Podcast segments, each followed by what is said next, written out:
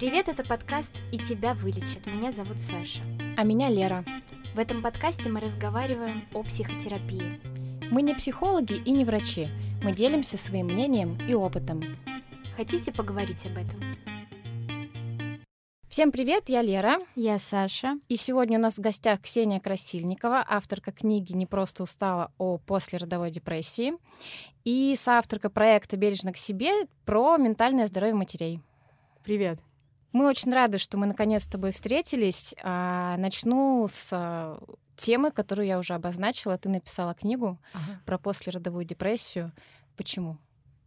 Ну, это какой-то многокомпонентный вопрос, потому что до этой книги в России не было внятного дискурса о ментальном здоровье матерей, потому что это опыт, который я пережила сама и оказалась в дыре незнания о том, что со мной происходит и что этим, с этим можно делать. Ну и потому что так сложились обстоятельства, потому что моя подруга работала тогда в издательстве и насела на меня, сказала, что в больнице психиатрической, где я лежала, нужно проводить время с пользой. Ну ладно, так она не говорила, конечно, если бы она так говорила, она бы не была моей подругой. Вот, она сказала про то, что Бейонсе выпустила альбом Lemonade а, а, по мотивам своих отношений с мужем, который ей изменил. И что вот давай-ка ты тоже будешь выжимать свой Lemonade из того, что с тобой происходит. Вот, и я стала писать и написала потом. Ты говоришь, что у тебя была пострадовая депрессия. Послеродовая. Послеродовая, да, окей. А с чего все началось? С того, что я родила. Ну, в смысле, в моем случае просто она стартовала сразу после родов. Это не всегда бывает так. Иногда проходит некоторое время. И началось все, э, если говорить о стороне ощущений, началось все с очень сильного гнева, э, необоснованного, который я замечала какими-то вспышками, и ощущение там, несчастья и желания плакать прямо в роддоме. И потом я думала, что, вернувшись домой, я перестану это все чувствовать. Ну, а, в общем, я вернулась домой и стало еще хуже. И дальше уже там прошло меньше двух недель, и я уже оказалась в больнице. Угу. То есть все развивалось очень стремительно. Ну, ну да, все сразу было плохо. Да, и просто довольно быстро я поняла, что я вообще не сплю и вообще не ем. То, что меня, собственно, вдохновило на обращение э, к психиатрам, это э, суицидальные намерения — которые, от которых, от осуществления которых меня, собственно, уберегла мысль о том, что а вот я знаю, что существуют еще психиатры, а у них есть антидепрессанты, и может быть это депрессия. Скажи, пожалуйста, вот э, в твоей книге как раз есть э, целая глава, по-моему, э, почему не надо бояться психотерапии и психиатров в частности. У тебя лично были барьеры такие? Ну, психотерапия и психиатрия — это все таки разные вещи. А, в психотерапии к тому моменту я уже была в общей сложности лет, наверное, 6 или 7, и у меня не было и не могло быть барьеров. А ну, каких-то никакого предубеждения к психиатрам у меня, в общем-то, тоже не было, но это было связано с тем, что я имела какое-то минимальное психообразование к тому моменту уже тоже. И э, несмотря на это, оказалась в информационной дыре. Но, конечно, мне трудно сказать, что я э, в тот момент считала, что типа психиатр это просто еще один врач. М-м, у меня были какие-то, наверное, сомнения, mm-hmm. но так как в целом мое состояние, оно было абсолютно всепоглощающим, то мне, конечно, в списке приоритетов на первом месте было выжить, и я понимала, что я... Вот у меня есть последний вариант, как я могу предложить себе выжить, mm-hmm. и если я этого не сделаю, то, вероятно, я не выживу. и поэтому, конечно, что там со мной будет в плане каких-то рисков обращения за психиатрической помощью, меня не волновало. Угу. Ты сама решила пойти к врачу? Да. А близкие как отреагировали? Они поддержали, помогли или наоборот? Поддержали, помогли. Поддержали, помогли. Да, это здорово. Не, не всегда. Да, Зачастую, случается. мне кажется, да, близкие не поддерживают такие решения. Ну, в основном, ну, нет, тут, конечно, сложно говорить о каких-то универсалиях, но так бывает довольно часто, да.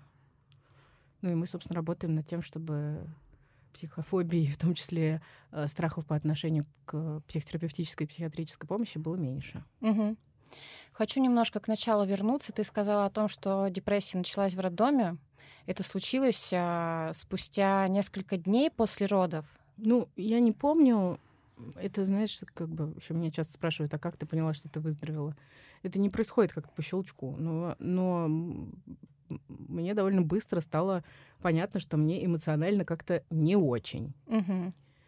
Вот. А потом это не очень превратилось в дементора, скачущего под черным покрывалом без каких-либо жизненных перспектив. А бывает так, что послеродовая депрессия начинается до родов? Это называется пренатальная Пренаталь... депрессия, угу. и она, к сожалению, довольно-таки распространена.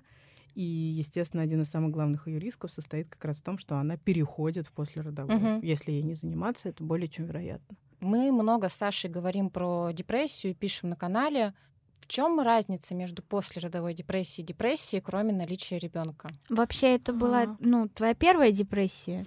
Ну, как, как, как думали, я в больнице провела довольно много времени, там около полугода, и у меня было бесконечное количество бесед с психиатрами, и они раскладывали мою жизнь ретроспективно mm-hmm. на мельчайшие детали. И у них было предположение, что вот некоторые эпизоды, о которых я им рассказывала, можно было бы считать депрессивными. Так как потом уже сильно позже мне еще поставили биполярное эффективное расстройство, в чем я не уверена до сих пор, так это или нет, э, то там тоже были предположения о том, что раньше у меня бывали всякие э, фазы в чем отличие после родовой депрессии от депрессии как таковой? В общем-то, ни в чем, в том смысле, что по симптоматике все довольно схоже. И действительно, когда вот если ты спросишь какого-нибудь такого консервативного психиатра, он скажет, что единственное отличие в том, что после родовая депрессия возникает после родов. Угу. Но э, есть еще на самом деле несколько вещей, которые связаны именно с материнским компонентом в этом во всем, э, ну или отцовским, потому что у мужчин тоже бывает после родовой депрессии.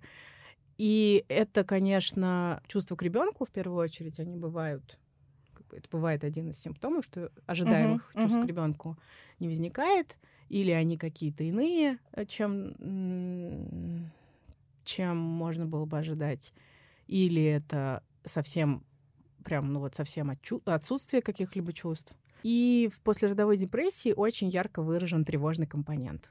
Такая тоже штука. Mm-hmm.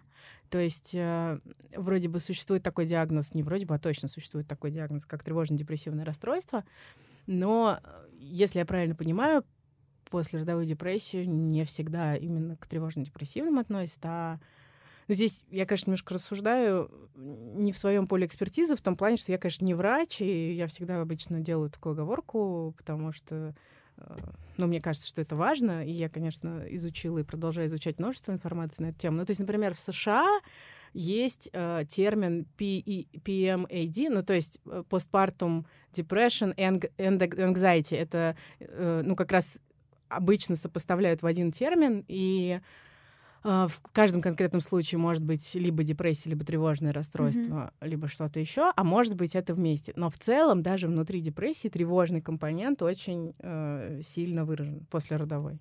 Ну да, и тут, может быть, стоит сказать, что помимо депрессии и тревожного расстройства в послеродовом периоде может быть масса всего другого. И э, об этом, то есть если сейчас вроде как о а, ну, в дискурсе о ментальном здоровье матерей после родовой депрессии вроде бы как звучит, то про какой-нибудь послеродовой ОКР э, или э, тем более про послеродовой психоз говорят крайне мало.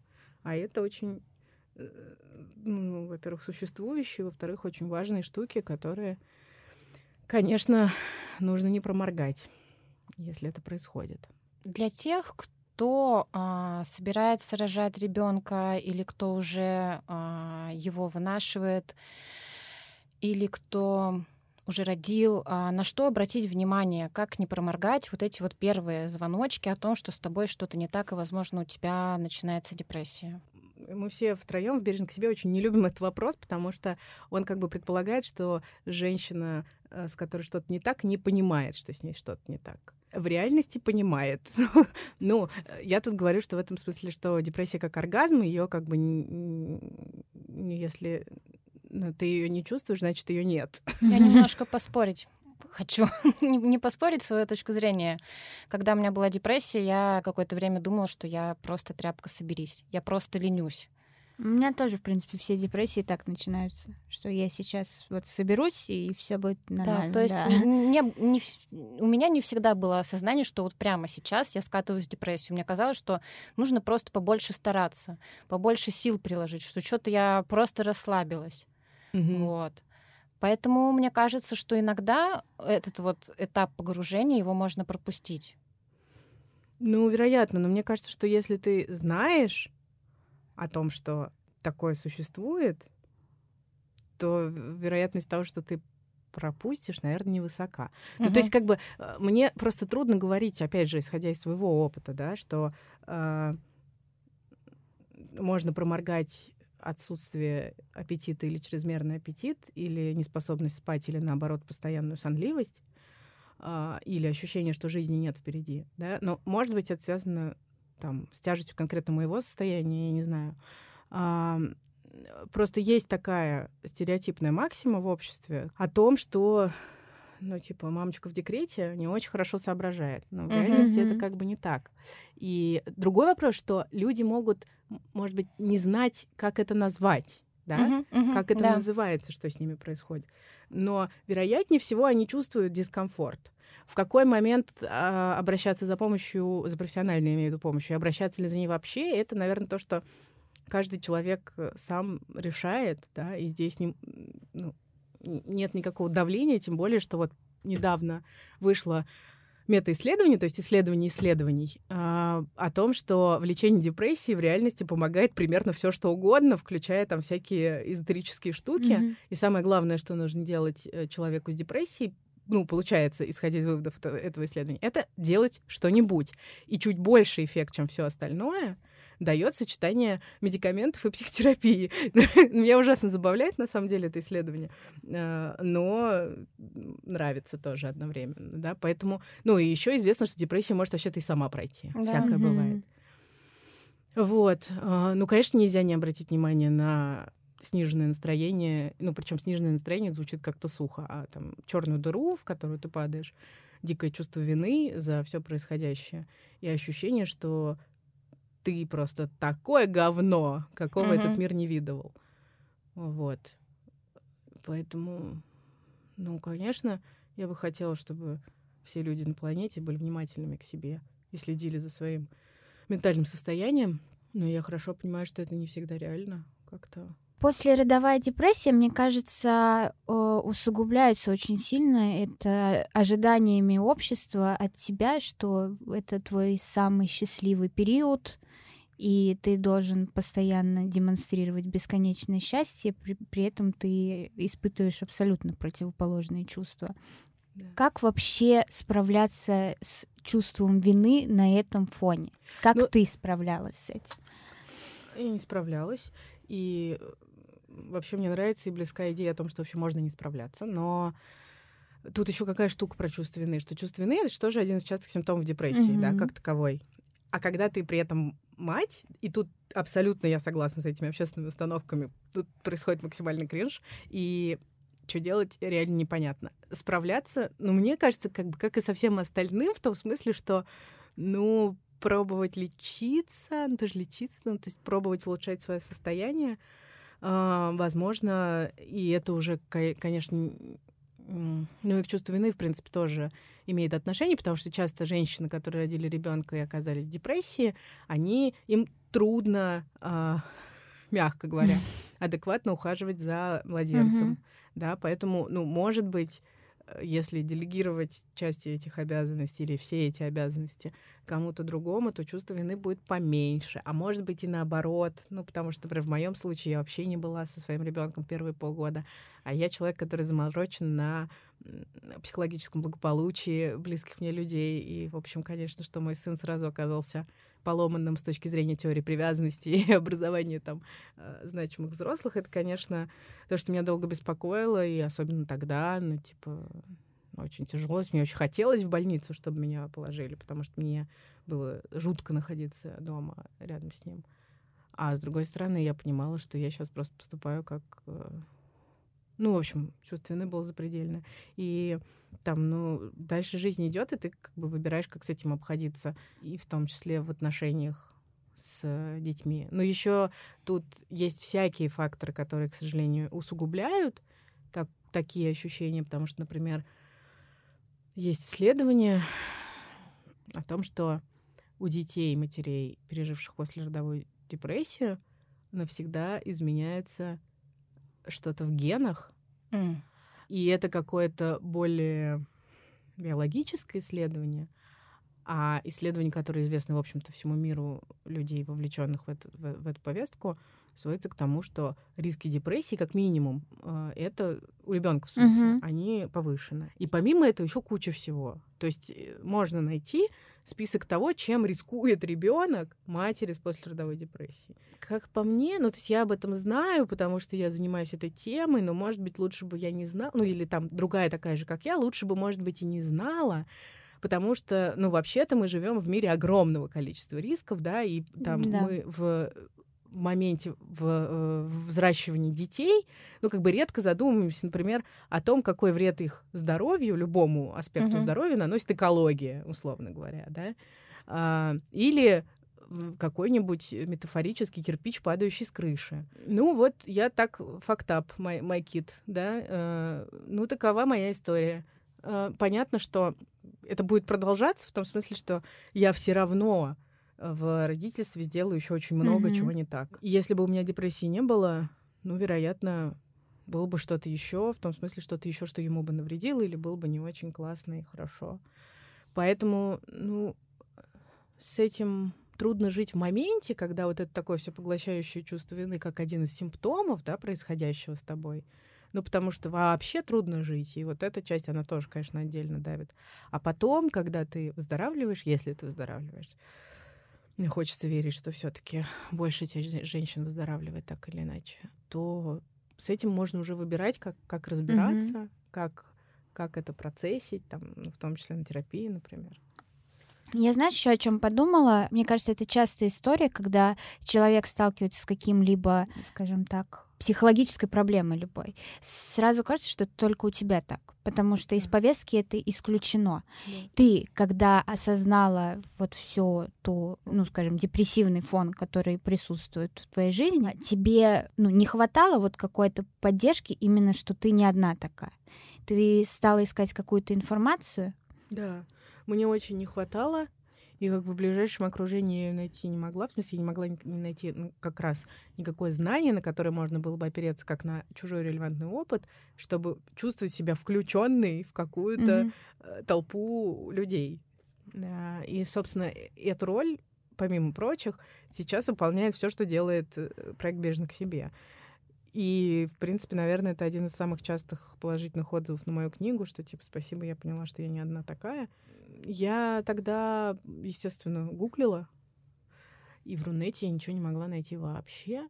И то, что я находила, было какое-то что-то типа там пейте больше воды. Угу. Ну, я не помню даже, что там было, какие советы. И, и много шейминга, конечно. Угу. Потому что дискурс о том, что это все блажь, лень, эгоизм и так далее, да, это бесконечный список, в чем ты не права он был мощнее тогда, чем сейчас. Но сейчас, конечно же, у меня определенные фильтры. Да, я внутри этой повестки, я в некотором смысле причастна к ее созданию. Вот. И я помню, что, конечно, для меня было э, некоторым, некоторой опорой и некоторым спасением Google, гуглинг на английском mm-hmm. языке, но это все равно казалось как-то далеко, как-то как там где-то. Вот. А, и, в общем, во многом поэтому я решила, что надо этим озаботиться. Были ли какие-то предпосылки для депрессии в твоей жизни и какие, в принципе, предпосылки могут быть mm-hmm. к этому? Там такая штука, что есть множество факторов риска. Они э, делятся на разные группы: на психологические, на социальные, ну и как бы ментальные, конечно же, тоже. То есть понятно, что человек, у которого есть история психиатрических расстройств до родов, он, конечно, больше подвержен этому риску. Но штука в том, что э, в реальности у тебя может быть полный набор риск-факторов и не быть депрессии, а может не быть ни одного, и депрессия возникнет. Помимо прочего, считается, что э, такие штуки часто происходят с матерями, которые до беременности, ну, в смысле, до родов были перфекционистками. Вот, видимо, я попадаю в эту категорию, скорее всего. Какие еще лично у меня были факторы риска? Ну, блин, сложно сказать, потому что каких-то таких... Ну, в смысле, у меня была довольно благополучная э, жизнь, и это была желанная, запланированная беременность, и, в общем, я считала, что я буду как надо мамой, и что мне это нужно, и вообще у меня были еще следы вот этого патриархального представления, которое мне навязывали в родительской семье, о том, что материнство — это мое предназначение. Mm-hmm. Например, какой-то истории расстройств в семье, о которой мне было бы известно, не было. Ну, каких-то социальных факторов, которые на это бы влияли, тоже скорее не было, потому что, ну, в общем, мне кажется, я была таким, ну и моя семья такой средний класс, типа, угу. все нормально. Но, тем не менее, меня бабахнуло нехило. А вообще уровень осознания этой проблемы каков сейчас? Ну, это вот такой тоже большой довольно вопрос, потому что я лежала э, в больнице государственной, и это был конец 2016 и начало 2017 года, то есть не то, что вот пару дней назад, да. И они, мои врачи, были более чем осведомлены. Вообще, конечно, в целом у меня есть вопросы теперь, да, ретроспективно. Но я им очень признательна, и вообще-то они меня вылечили, хотя это заняло много времени. И меня никто там никогда ни разу не осуждал, не обесценивал. А наоборот, я буквально я знала, что я могу это делать. У меня есть такая привилегия, что я могу каждый день в своих разговорах с ними, у меня там было несколько врачей, которые меня лечили, что я могу каждый день задавать им вопрос. Это правда не я такое говно? Это правда болезнь делает со мной? Это правда существует. Ну, то есть э, мне важна была вот эта валидация, uh-huh. и они мне ее давали. Их это, они мне, ну, их не бесило, условно, каждый раз повторять не одно и то же. Что вы заболели, это пройдет, uh-huh. это так она проявляется. Вот то, что вы сейчас говорите, это ее симптом. Я помню, что вот самый первый раз, когда я попала к психи... психиатрине оттуда, она меня потом не лечила, она, а, она меня консультировала самый первый раз. И я ей рассказала, а я прям еле говорила. Я была очень плоха. И она, зашел второй врач, который потом стал моим лечащим врачом основным, и она ему говорит, она просто вот как с буллет-поинтами такой список перечисляет симптомов, и они для меня звучат вдруг как реально набор симптомов какого-нибудь соматического заболевания. И я такая, вау, так можно было? Ну, в смысле, конечно, я не так реагировала, но внутри меня происходило что-то такое. Я помню, что я, ну, поразилась тому, что в этот момент, это как в нарративной практике, от меня отделили мою проблему, mm-hmm. ее вынесли вовне. И это было довольно мощно. Но это мой опыт. Он, конечно, опыт, опять же, человек с привилегиями. Во всяком случае, это была привилегия жить в Москве. Хотя я думаю, что на самом деле и в Москве это не всегда так далеко. Mm. Так как сообщество сейчас у нас довольно большое, мы знаем, как это бывает в других городах, в других странах, да и здесь тоже. И, к сожалению, действительно есть множество, а, в первую очередь, психиатров, которые не осведомлены, которые могут осуждать вот теми самыми пресловутыми словами э, сферического общества в вакууме про зажралась ли, ленивая эгоистка. Ты же мать. Ну да, что-нибудь такое. И самое такое заметное, вот с чем мы сейчас конкретно работаем, это то, что врачи в большинстве своем в России не знают о современных исследованиях в области ментального здоровья матерей. Угу. И, соответственно, например, ну, для того, чтобы им э, лечить по современным протоколам, скажем так, им нужно как минимум знать английский язык и интересоваться. А, как вы понимаете, э, матери — это в России вообще довольно стигматизированная категория mm-hmm. людей. Они, во-первых, женщины, а во-вторых, они матери. И в-третьих, если у них депрессия, то это вообще бинго-комбо, как я люблю говорить, тройная стигма.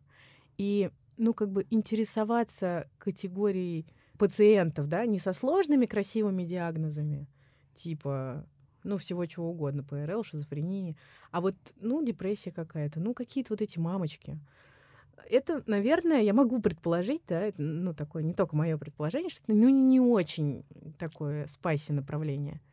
Тем не менее, такие люди есть. И э, проблема важная состоит в том, что э, психиатры не знают о том, что есть множество антидепрессантов, совместимых с грудным вскармливанием. Mm-hmm. Потому что для того, чтобы им это знать, им нужно читать исследования и как бы делать не так, как написано в инструкции к таблеткам.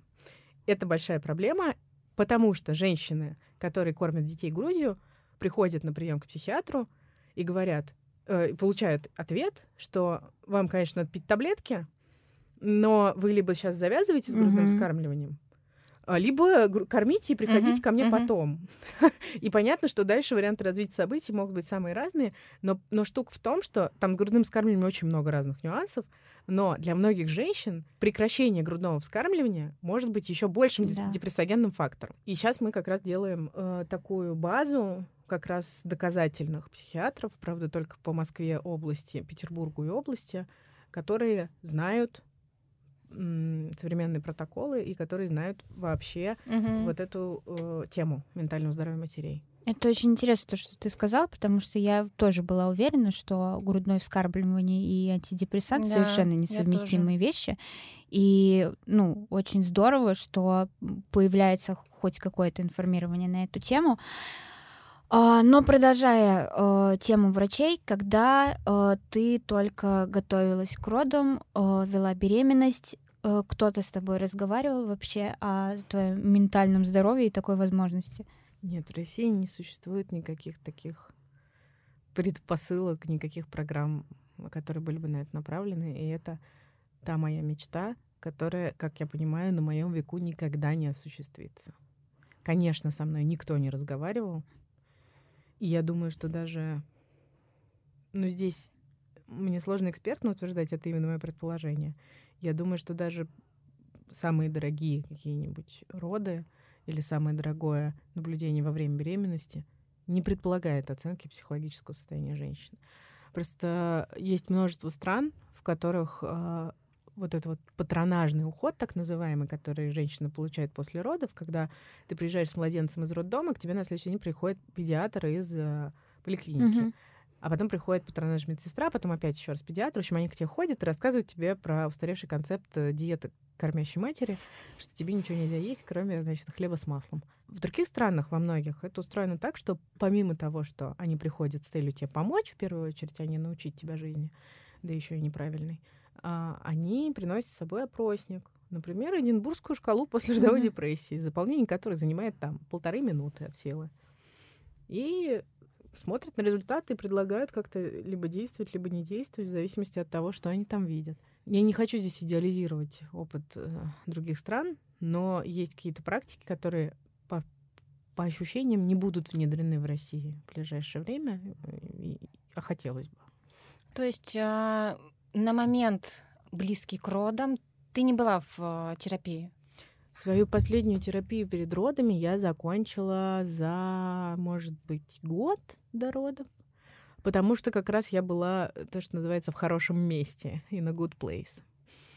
При этом у меня был большой э, круг контактов специалистов по ментальному здоровью. Э, и не ходила я на терапию только потому, что думала, что вот сейчас в моей жизни ровно такой момент, когда, условно, все благополучно. Дальше, ну, там у меня была, конечно, какая-то не классная история, потому что когда я поняла, что мне худо, я до момента, как попала в больницу, успела поговорить так или иначе с тремя разными психологами. Никто из них могу ошибаться, потому что мне кажется, что вдруг я на них поклеп возвожу, это мне всегда очень неловко говорить. Но почему-то, да, еще почему мне было очень трудно себя ассоциировать с какой-то болезнью именно и поверить в то, что это не я такая плохая. А, ни, никто из них не говорил мне словосочетание после родовой депрессии. И это были частные психологи. Да. Это очень странно, конечно. Это было в 2016 году. Это не да. странно, абсолютно. Это совершенно не странно. Но что э, психолог, к которому пришла женщина с явно депрессивными какими-то симптомами, которая только что родила ребенка. Очень странно, что ни, никто не сказал, что это может быть после родовой депрессии, и вообще-то, ну, можно сходить к врачу. Мне кажется, что для 2016 года, я еще раз повторю, это совершенно не странно. Было информационное поле mm-hmm. было другим. Мы просто этого не помним. Ну, в смысле, я помню. Да. А, А сейчас-то, конечно, да, странно. Я почему спросила про терапию, потому что когда ты лежала в больнице, ты принимала медикаментозное Да. лечение, а была ли у тебя психотерапия? Нет.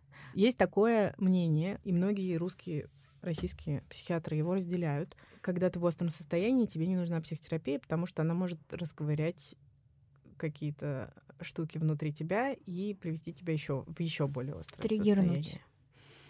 Ну да.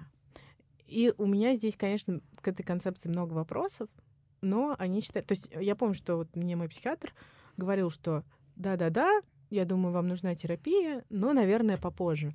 И как будто бы, ну вот сейчас я думаю, что, наверное, отчасти он и был прав, особенно поначалу, когда я правда была в остром состоянии. Ну, потому что, ну, это вряд ли был бы продуктивный процесс, с учетом Мгм. того, что у меня и когнитивные функции были Мгм. нарушены, и в целом нужно было, наверное, действительно сначала с химией поработать. поспать хотя бы. Ну да, но да, но мне первое, что они мне дали, это нейролептик. Они как только мне дали нейролептик, я сразу же спала ночь впервые за несколько недель. Вот. То есть со сном довольно быстро все доладилось. Конечно, с нейролептиками ты спишь просто как королева. Но потом, ну, то есть я просто, я думаю, что в некотором смысле я сама упустила этот момент, мне нужно было начать. Другое, потому что я в больнице лежала, а там, ну, как бы еще не был распространен мобильный интернет, так как сейчас он распространен. То есть Мгм. условно сделать это по видеосвязи мне было тогда сложно. Но нужно было, на самом деле, себе это, сейчас я думаю, э, себе это устроить для того, чтобы процесс все-таки ускорился.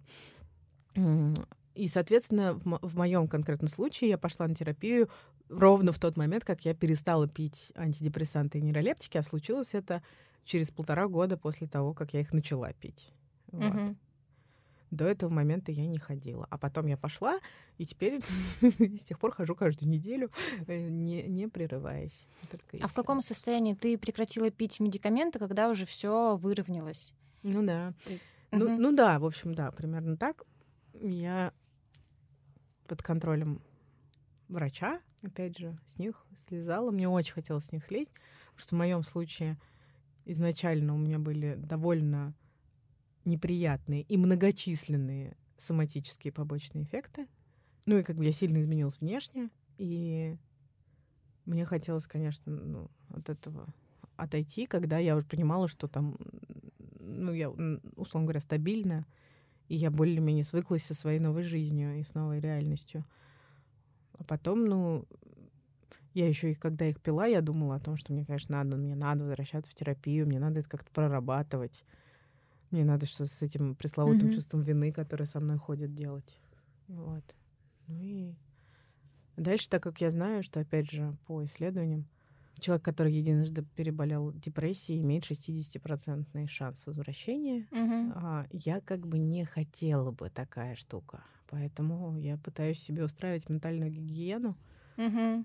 вот такими способами. Ну, в смысле, как бы психотерапия это просто главное, что я делаю, а помимо этого я там... Ну, например, когда книжка вышла, я решила, что я э, брошу свою 11-летнюю корпоративную карьеру и бросила. А потом меня это вывело на новую карьерную тропинку, и я относительно счастливый по ней скачу. И я считаю, что это как бы тоже был какой-то важный э, шаг для меня. Ну и в целом я типа как бы теперь живу... То есть э, это как моя соосновательница «Бережно к себе», любимая моя Маша Карнович-Ула, э, говорит прекрасную фразу, что типа ты вернулась из депрессии, загорелась с магнитиками. И вот этих магнитиков реально довольно много того, что, то- того, за что я этому опыту благодарна. Это, Мгм. правда, много хорошего. Раз уж мы об этом заговорили, э, расскажи э, про проект, потому что мне кажется, он очень важен, и хотелось бы, чтобы больше людей э, узнали, чем вы занимаетесь и чем вы помогаете. Проект «Бережно к себе» стартовал э, в публичном пространстве ровно год назад, а начали мы его делать в августе прошлого года. А до этого Даша Уткина, это клинический психолог и доула, она, в общем-то, была единственным в России человеком, который говорил профессионально о ментальном здоровье матерей. Она писала статьи периодически в какие-то издания, она была эксперткой в моей книге, одной из, написала главу в книжку «Мама на нуле», ну и вообще ну, прям реально этим занималась. Помимо этого, она практиковала как психолог, Мгм. который помогает женщинам в таких ситуациях. И она создала в какой-то момент в Фейсбуке открытую группу, ну, в смысле, наоборот, закрытую группу, но добавиться туда может любая женщина с детьми.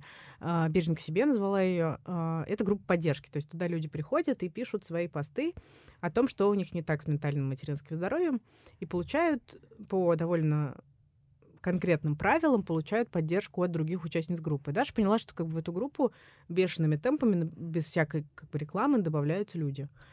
Я Дашу знала, потому что я ходила к ней на курсы подготовки к родам. Как, ну, она ведущая курсы подготовки к родам и Доула, она очень хорошо это все знает.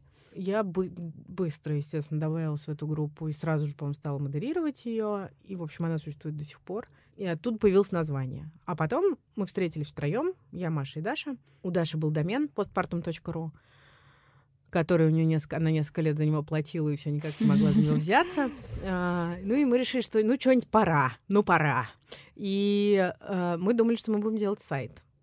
А так вышло, а, что в итоге мы сделали и сайт тоже, но сайт — это как бы такая опорная площадка для наших групп поддержки, для инструмента, который мы предлагаем женщинам в депрессии. А основное медиа наше направление — это Инстаграм и подкаст. И они э, стали бешеными темпами, довольно бешеными, набирать популярность. Поэтому, ну, как бы сейчас у нас довольно большая аудитория, мы ни разу не вкладывались ни в какую рекламу. А, подкаст слушают там типа 15 тысяч человек на эпизод, а Инстаграм читают уже 23 тысячи. И это классно и здорово. Ну и, в общем-то, примерно понятно, почему это происходит, потому что это... Ну вот сейчас читаю комментарии к новому посту, там пишут, что что типа вы терапия, все такое, это очень, конечно, приятно. Хотя не хочется на себя ни в коем случае брать роль спасительниц, да, то есть мы никого не спасаем. Mm-hmm. И Даша очень хорошо в этом смысле описала нашу как бы миссию, что мы этот кошмар не прекратим, мы его только объясним. Угу. И это как раз про причастность угу. к какой-то группе людей, которые переживают нечто подобное или переживали э, и могут с этим опытом соотнестись, и не будут осуждать, и не будут вставать в позицию сверху и давать советов. И это то, как бы, это те принципы, по которым наше э, пространство вообще работает. У нас очень много как бы психопросвещения, такого лайтового для того, чтобы ну, хотя иногда местами и не лайтового. И, и тоже людям заходит, когда ты говоришь о расстройствах о разных. Мы много занимаемся очень продвижением этой повестки. И получается, что отдельно еще, что мы такой первый феминистский проект о материнстве, потому что ну, многие говорили и, наверное, по-прежнему говорят о том, что, и мне кажется, не безосновательно, что как бы матери из фем-дискурса как будто бы исключены. Да, да еще да, я да, да. подумала о том, что когда мы говорим о материнстве, ну, в, каком, в каком-то медиапространстве, обычно говорят о детях. И если мамочка куда-то приходит, ее спрашивают о детях. И как бы... И не, ты о, не о ней. Да, ты, ты как бы такое приложение к ребенку. Угу. Вот, и очень мало именно в общественном дискурсе матери как индивидуума.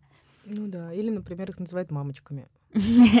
что тоже, ну, у нас просто один из последних эпизодов как раз об этом, о языке, стигматизирующем женщин, да, потому что э, слово, например, там, мамаша, я же мать, разведенка с прицепом, и даже слово мамочка, это, в общем-то, так или иначе, э, низведение женщины к какой-то определенной роли. К функции? Ну, во-первых, функции, но если непосредственно про слово «мамочка» говорить, то ну, меня просто очень оно бомбит, и я считаю, что как бы никто не заслужил, э, чтобы к ним так обращались люди помимо их собственных mm-hmm. детей, да, то есть меня мамочка имеет право называть мой сын, mm-hmm. больше ни один человек на планете.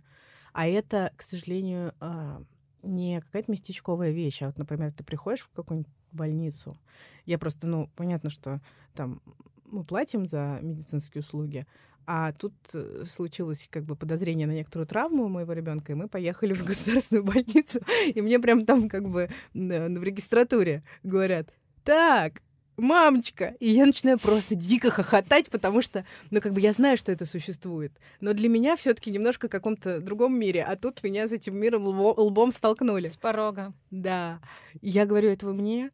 Она говорит, если я вас тут всех запоминать буду по именам. Ну, в общем, было очень весело. И дальше как бы все остальные сотрудники этого чудесного учреждения меня либо мама, либо мамочка называли. Это про деиндивидуализацию, да? Угу. Это про создание как бы обесчеловечивания. Угу. Вот. Навешивание а, ярлыка? Ну да, ну потому что э, даже если у тебя есть дети, ты не сводишься к материнству. Ты можешь интересоваться rocket science и заниматься. Ты можешь быть грузчицей. Ты можешь, я не знаю, печь великолепные торты. Ты можешь записывать подкасты и делать множество всего важного, полезного, интересного. Женщины вообще великие люди. Мгм. Материнство так уж вышло, особенно в современном мире, что материнство тебя заставляет не стать как бы ограниченнее и не стать таким человеком, на которого хочется посмотреть свысока, потому что как будто бы все твои интересы, интересы вокруг Мгм. пеленок и игрушек, а наоборот бесконечно, постоянно прокачиваться, потому что это такая прокачка многозадачности, как минимум, не говоря уже о способности к менеджменту и всего остального. Есть такой проект Self Mama, который делает Аня Зырянова. Он как раз про, э, он помогает, ну как бы это помощь женщинам с детьми с трудоустройством, да, особенно после длительных декретов, потому что есть множество стереотипов относительно того, что в декрете тупеют. А это неправда. В декрете умнеют, в декрете становятся более профессиональными. Как бы, в смысле, я имею в виду обретение каких-то навыков и soft skills, и hard skills, которые потом тебе позволяют, э, на самом деле, на шаг обскакивать всех э, других возможных сотрудников, у которых нет детей. Потому что для этого нужно так или иначе, чтобы с этим справиться, нужно очень много в себе развить всяких разных качеств. Вот. Ты сказала про группы поддержки а, для женщин матерей, для женщин-мам. Это очные группы? Не, это не очная группа, потому что там было... Ну, во-первых, потому что мы запустили их прямо перед пандемией, перед, перед всеми Мгм. локдаунами.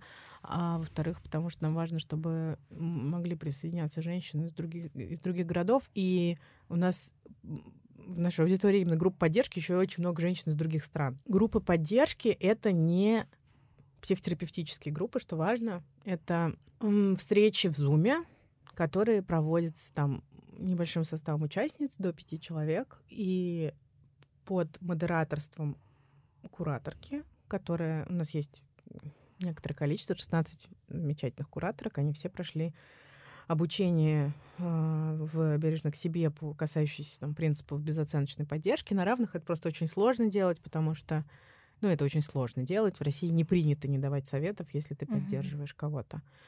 А они умеют. И, собственно, их роль, помимо того, что они там присутствуют на равных со всеми, то есть делятся своим опытом, их роль состоит в том, чтобы модерировать вот именно эту часть пространства и мягко там аккуратно в нужный момент возвращать э, к правилам. И эти правила, несмотря... Вот, например, для меня, они, когда я начинала только этим заниматься, я долго не понимала вообще, что это такое. А потом, когда ну, прошло время, я поняла, что это меня очень сильно изменило в смысле качества моего общения с миром вообще и того, как я выбираю, ну, в том числе и поддерживать других людей в разных жизненных ситуациях. И группа поддержки — это не инструмент лечения, это не инструмент исправления ситуации, а это как раз место для того, чтобы прийти и выдохнуть. И понять, что ты не одна, получить валидацию, да, и как бы вспомнить про свою собственную ценность. И это немножко пафосно звучит, но на практике это, правда, многим очень хорошо заходит. Обычно это очень хороший инструмент. Опять же, это все исследовано, это подтверждено какими-то научными хорошими данными. У меня в книжке есть довольно много исследований про групповую поддержку. Обычно это э, хороший инструмент, который там дополнительно в купе, например, с медикаментами или с психотерапией или тем и другим, в общем-то, продвигает к Мгм. лучшему состоянию. Я с тобой абсолютно согласна, потому что я веду группу поддержки для людей с ПРЛ. И все, что ты сказала, вот под всем подписываюсь и Но вот ты, наверное, согласишься еще и с тем, что в России пока формат не, ну, как бы не популярен в силу того, что не прижился, в силу того, что о нем мало знают. Да, у Еще не всех как- все умеют делать. Да, и у всех как будто бы ощущение, что это как в американских фильмах про, э, ну, что все сидят в кругу и- Мгм, и, мгм. читают молитвы. Или ощущение, многие думают, что это терапевтическая группа. Мгм. Да. Да, Но- формат, формат пока малоизвестный. Да. Очень Ну, круто, что вы это делаете. Ну, сейчас, да, нам тяжеловато, если честно, в том смысле, что просто много ресурсов на, на все уходит, Мгм. но, в общем, посмотрим. Такой вопрос. Мы когда э, с Лерой э, придумывали подкаст и все наши истории, это было из разряда ну, а, а почему нет? Я подозреваю, что так начинаются многие проекты. Как было у вас, во-первых? И, во-вторых, обсуждаете ли вы, держите ли вы в голове ка- какие-то цели, миссию, если это будет не слишком пафосно сказать. А, к чему вы стремитесь как проект? Ну смотри, про миссию я уже сказала, э, что мы не э, закончим этот кошмар, мы его только объясним. И это, в принципе, я думаю, так и будет продолжаться. Мы начали это делать, потому что ничего не было. А, ну, потому что не из какого-то вот этого рыцарства, что сейчас мы тут всем объясним, как надо, а потому что, ну, во-первых, мы трое объединены этим опытом, во-вторых, нам втроем очень хорошо. То есть мы, например, подкаст вообще не планировали записывать, несмотря на то, что я в подкастинге работаю, как бы вообще не было такой мысли. Mm-hmm. Мы просто сидели, первый раз встретились, нам супер весело, второй раз встретились, нам супер весело. А потом мы подумали, ну, будем как бы, сядем в студии, будем все то же самое делать. А потом уже прошло время, и мы поняли, что вообще-то мы существуем в жанре депрессивного стендапа, изобретенного нами для нас. И это правда так. Потому что у нас очень смеш... гомерический смешной подкаст временами. И э, за это нас, в общем-то, и любят. И, в общем, мы как бы живем в, по принципу плавания по волнам того, что происходит, но тем не менее мы понимаем, да, что это такие вот Инстаграм и подкаст это такие какие-то уголки в онлайн-пространстве, куда можно приткнуться э, женщине, которой фиговенько. Угу.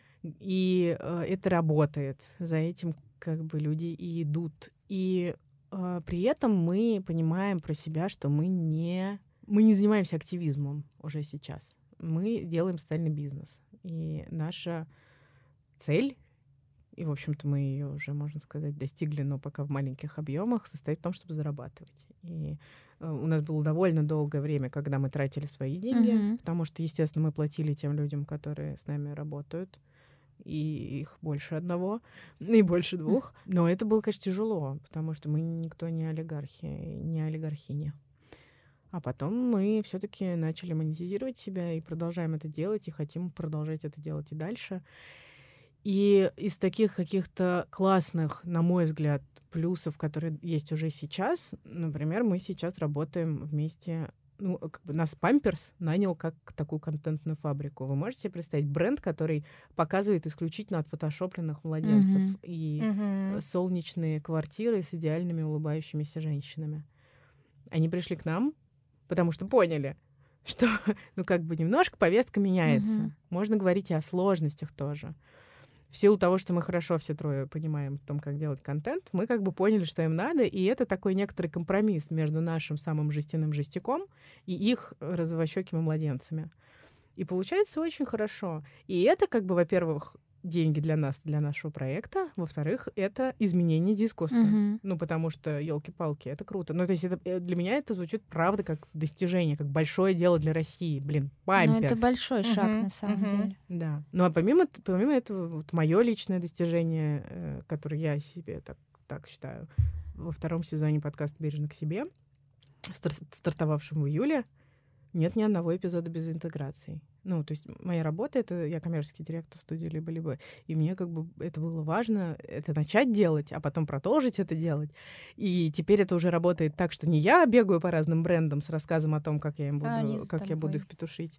Ну, они не бегают, но мне, приходит, но мне приходит предложение иногда, да, и это очень приятно, это очень классно. И, ну, помимо этого, наши группы поддержки, они не бесплатные, хотя они очень недорогие, и, в принципе, это как бы э, ну, то есть это и есть идея нашего продукта, да, то есть нашего как социальный бизнес mm-hmm. предлагаем вот именно такой продукт. Не знаю пока, как это будет развиваться дальше, но э, тем не менее, так и есть. То есть э, мы, в общем-то, э, если говорить про нас циничный, по-моему, кто-то так уже про нас сказал, что, значит, все хотят заработать на женщинах в депрессии. Мы не то чтобы хотим заработать на женщинах в депрессии, ну, в смысле, да, хотим, да, но э, так как, э, ну, грубо говоря, мало кому до них вообще есть дело в России, то э, есть ощущение, что то, что мы делаем мы, это важно. Ну и плюс, понятное дело, что у нас остается очень много и всегда останется очень много всего бесплатного, того, что есть уже и сейчас.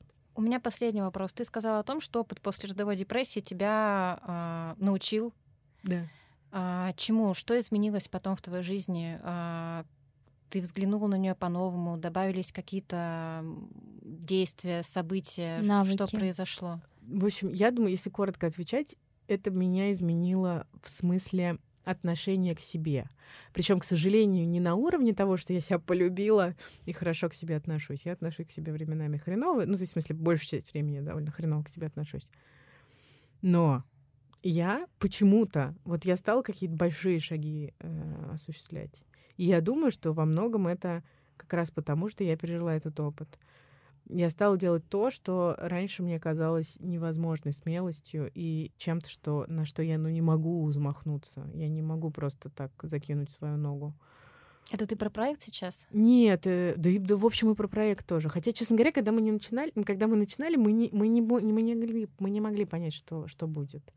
У нас было вообще другое. То есть он, он нас как бы сам выводит. Это, это немножко волшебство. Я не очень эзотерическая, вернее, совсем не эзотерическая женщина, но ну, реально это mm-hmm. так. То есть мы как бы мы планировали что-то совсем другое. Но я про свою жизнь, я имею в виду, что, ну, как бы я не знала, что я смогу уйти, построив пресловутую карьеру в банковской сфере и зарабатывая довольно много денег в неизвестность.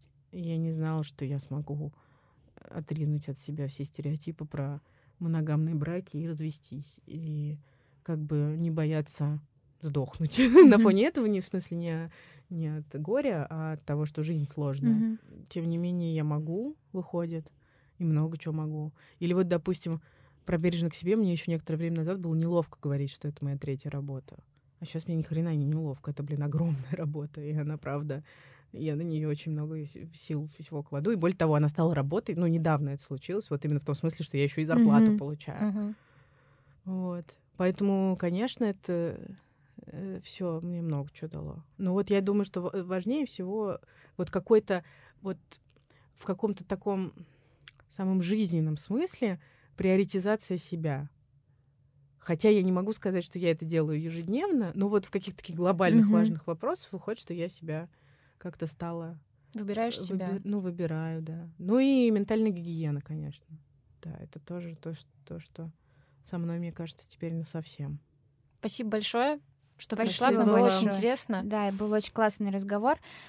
Успехов проекту. Спасибо. Пусть все задуманное совершается. А мы всем желаем всегда выбирать себя. Всем пока. Пока-пока. Пока.